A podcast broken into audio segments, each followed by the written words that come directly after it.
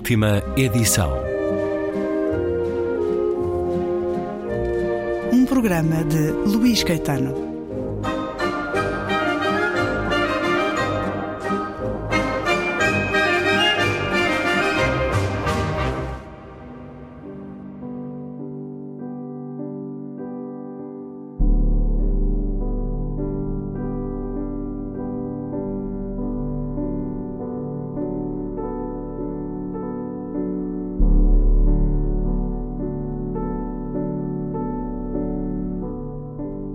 Ainda não se chegara às primeiras 3 horas de conversa quando se percebe que Maria Filomena Mónica, nascida em 1943, decidira revelar pilares importantes do seu percurso de vida e de obra, através de 4 afirmações categóricas.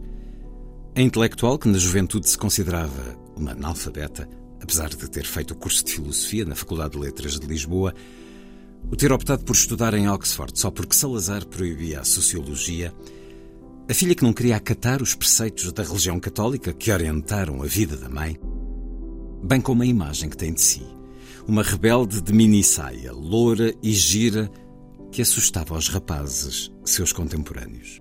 Se tais confissões surgiram cedo, não foi difícil confirmar o quão verdadeiras eram através de um interrogatório cerrado nas 2 dezenas de sessões que se sucederam, principalmente por entre esse quarteto de primeiras afirmações existirem certas histórias, nunca contadas, e silêncios a que decidira pôr um fim.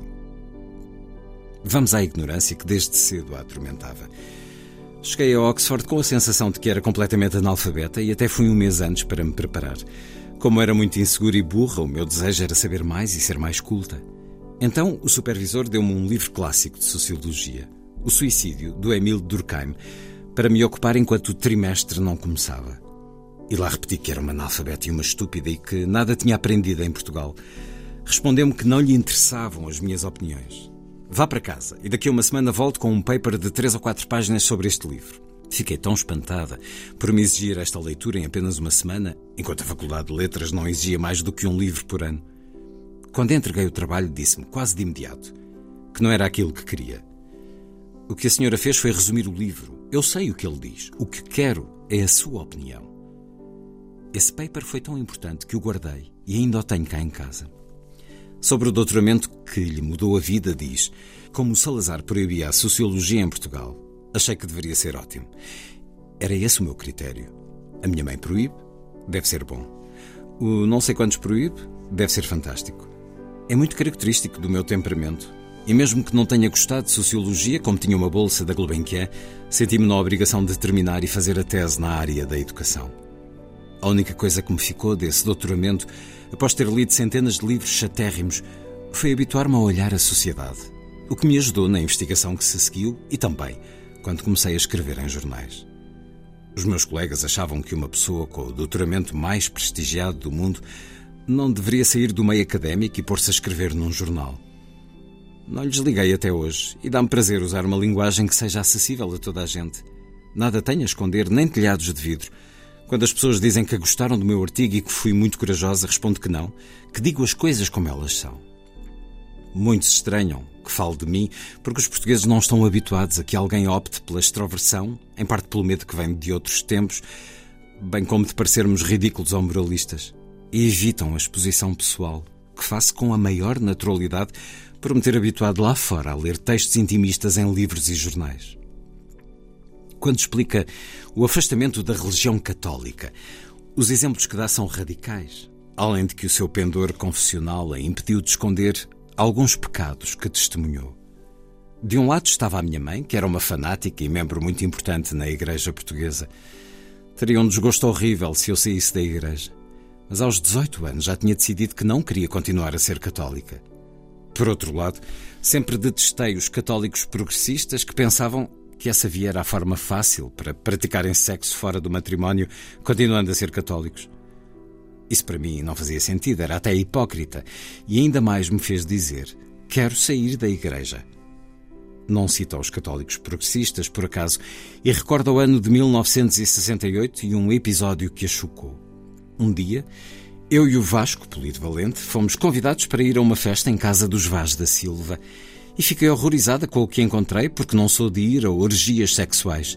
Achei que o Alberto e a Helena Vaz da Silva e o João Bernard da Costa estavam a brincar comigo. Não sei se era uma prática comum, porque só lá fui uma vez, mas achei aquilo um nojo. Nunca mais lá quis voltar.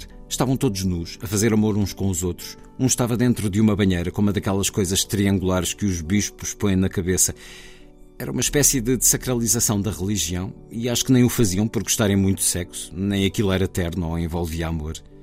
Creio que teria muito a ver com o Maio de 68, momento político que nunca me entusiasmou, quanto mais não fosse por falta de tempo. Ainda me perguntaram, por que não te despes? Respondi, muito obrigada, mas não. Achei aquilo horrível, ainda por cima eram todos feios, gordos, pelo menos na aparência. Aquela situação deveria ser muito rara, não penso que fosse comum. No que respeita à farma, como seria vista à época, não se fica por meias palavras. Eu era uma menina queque, que usava minissaia, loura e muito gira.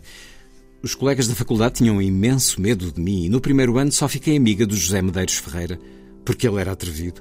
Foi o único rapaz que encontrei que não me olhou como uma boneca bonita, que é tonta porque é loura e usa minissaia. Depois, em Oxford, acho que me olhavam com estranheza por vir de um país tão pobre e ser loura. E pôs-me um problema.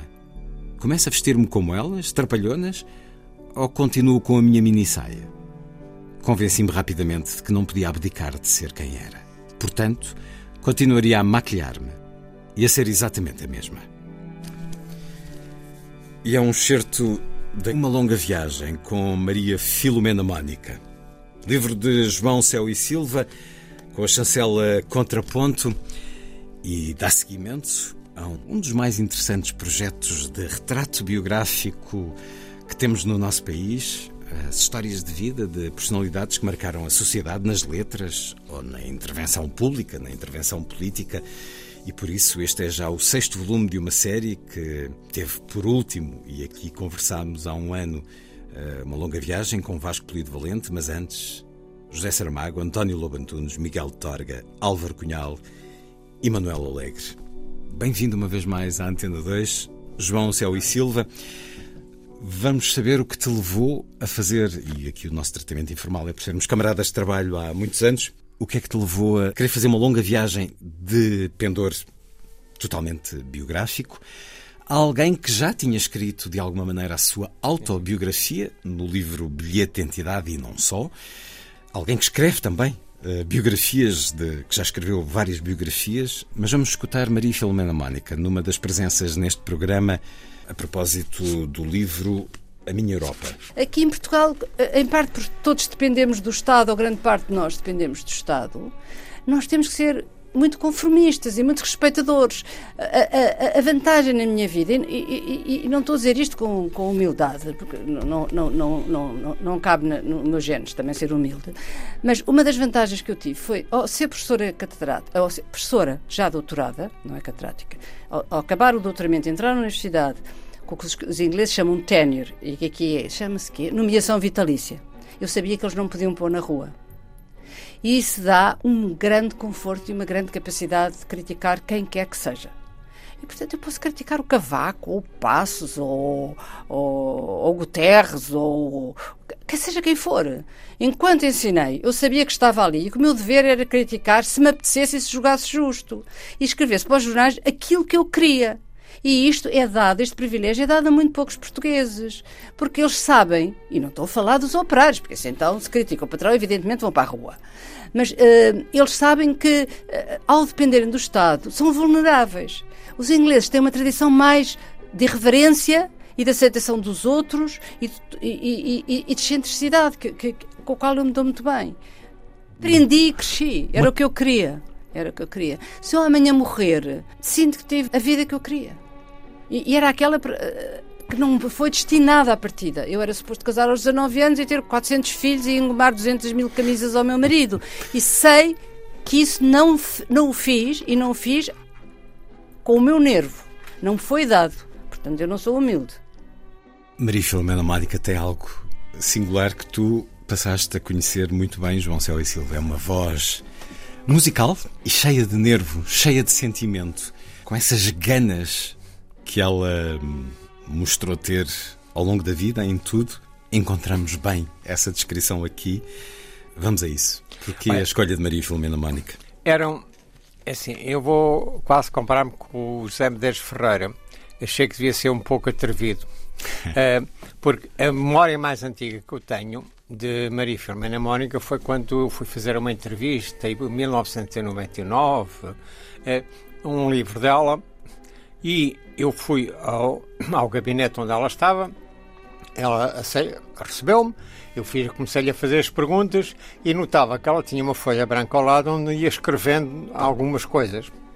Eu só no final é que percebi que ela estava a escrever os nomes de reis, os nomes de filósofos, que me dizia e que achava que eu não sabia reconhecer. E, portanto, ela estava ali a fazer para evitar erros na entrevista. E eu diverti-me imenso, eu teria aí uns 40 anos, e eu disse, bem, esta mulher está a brincar comigo. Mas achei aquilo divertido. Pronto. Até porque muitas vezes, muitos jornalistas não sabem bem os nomes. Eu ia acrescentar isso, quase que era compreensível. Era uma ajuda. Mas aquilo espantou-me muito. Pá. Depois, cada vez que saía um livro dela, da Maria Filomena Mónica, por norma eu fazia uma entrevista para o Diário Notícias. Porque o tipo de livros que ela escreve, são livros que me despertam a atenção.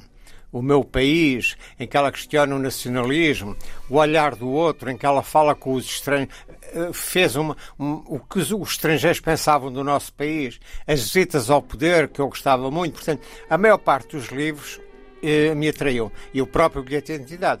Eu acho que na altura, foi o que ela me disse, eu fiz o primeiro artigo sobre o livro que saiu na véspera.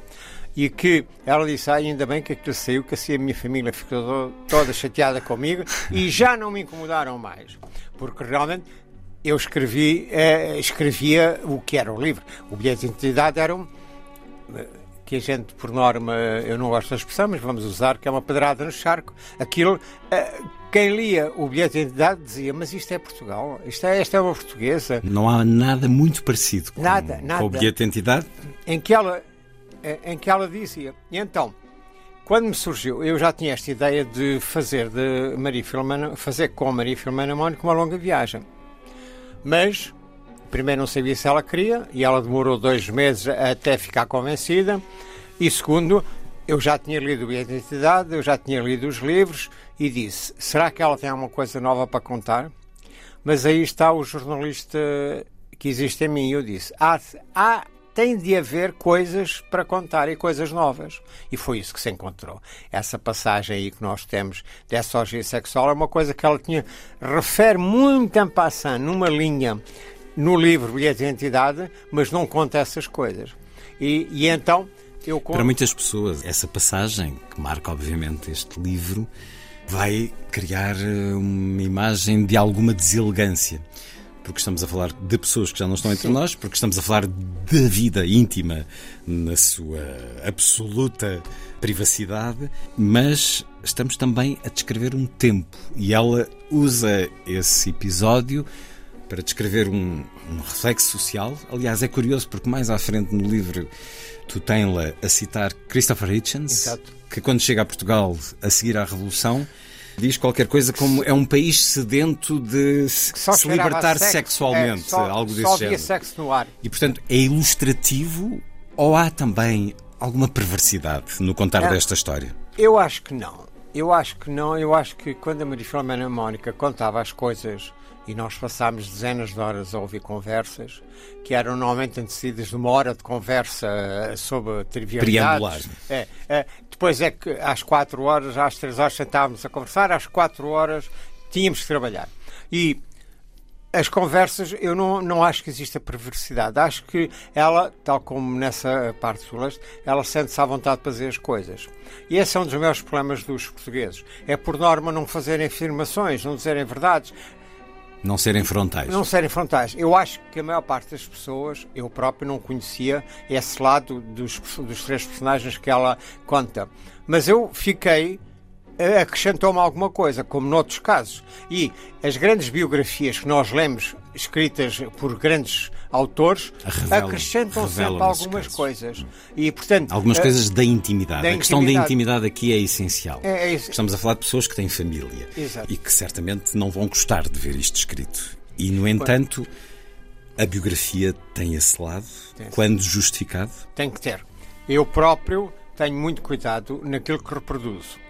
Eu, em livros anteriores, e posso dizer, no caso do António Lobo Antunes, eu tive muito cuidado porque era muito desabrido, dizia coisas que teriam feito do livro um grande sucesso, mas que eu me recuso a publicar. Portanto, não vou desvendar as histórias que ele me contava. Portanto, em todas estas longas viagens, houve histórias que me contaram que eu, entre aspas, censurei. Mas achei... não neste caso, porque não. Achaste que havia razões objetivas. Não. Esta parte isto é discutível não. E de certeza que outras pessoas acharão o contrário.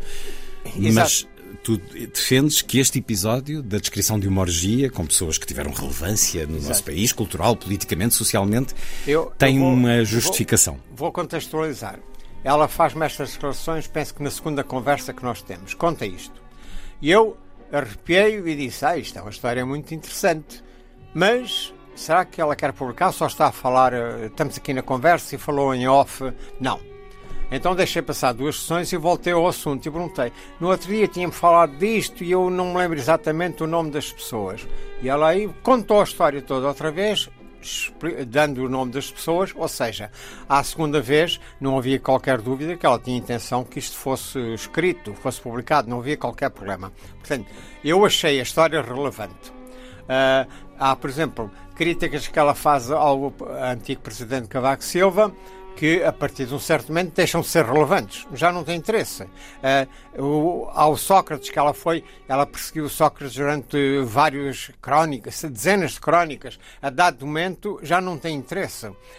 Mas há histórias que são novas, que eu acho que são contadas pela primeira vez e têm que entrar na nossa história social. Portanto, não acho que exista da parte dela nem perversidade, da minha parte não há desleixo nem aproveitamento, que isso é a última coisa que eu quero que aconteça. Agora, quando eu julgo que sim, isto acrescenta alguma coisa, isto é o relato de uma vida. Eu posso dizer que eu fiquei muito mais focado do que este episódio da orgia, quando ela começava a dizer eu era loura, gira, mini saia, e eu disse, espera aí, mas eu não posso estar a publicar isto na boca de uma pessoa que agora tem 79 anos e que está a dizer que andava de minissaia. Isso é que me chocou, porque eu não estava à espera. Depois ela disse essa frase umas 10 vezes e aí eu aceitei. Sim, esta é a visão que ela tem. Como é a visão que nós temos? Nós olhamos ao espelho aos 50 anos e muitas vezes vemos aí quando tínhamos 18 e não nos vemos como somos agora. Ela quis transmitir. Eu acho, e espero que tenha conseguido, eu acho que este livro é uma espécie de continuação do Bilhete de Identidade, que ela não quer fazer, porque considera que os segundos livros, as continuações não têm valor. Não. Mas ela reconheceu, acabou por reconhecer, até porque já leu o livro, acabou por reconhecer que é essa continuação. Ela não foi tão longe. Eu não disse que era a continuação, porque ela recusa-se a continuar a fazer essa continuação. É um outro bilhete. Mas este livro é uma continuação do Bilhete de Identidade, porque as histórias que havia, que estavam no Guia de Identidade, eu nem todas trato, nem todas volto, mas fomos a muitas histórias novas. Portanto, o Bilhete de Identidade termina em 76 e nós fomos até ao último dia de novembro do ano passado. Portanto, há toda uma série de histórias que não tiveram existência naquele livro e que agora aqui estão. Portanto, eu considero que é uma continuação do livro.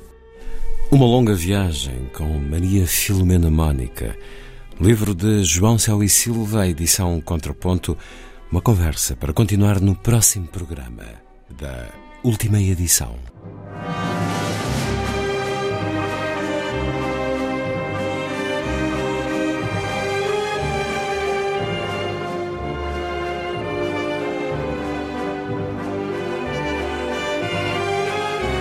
Última edição.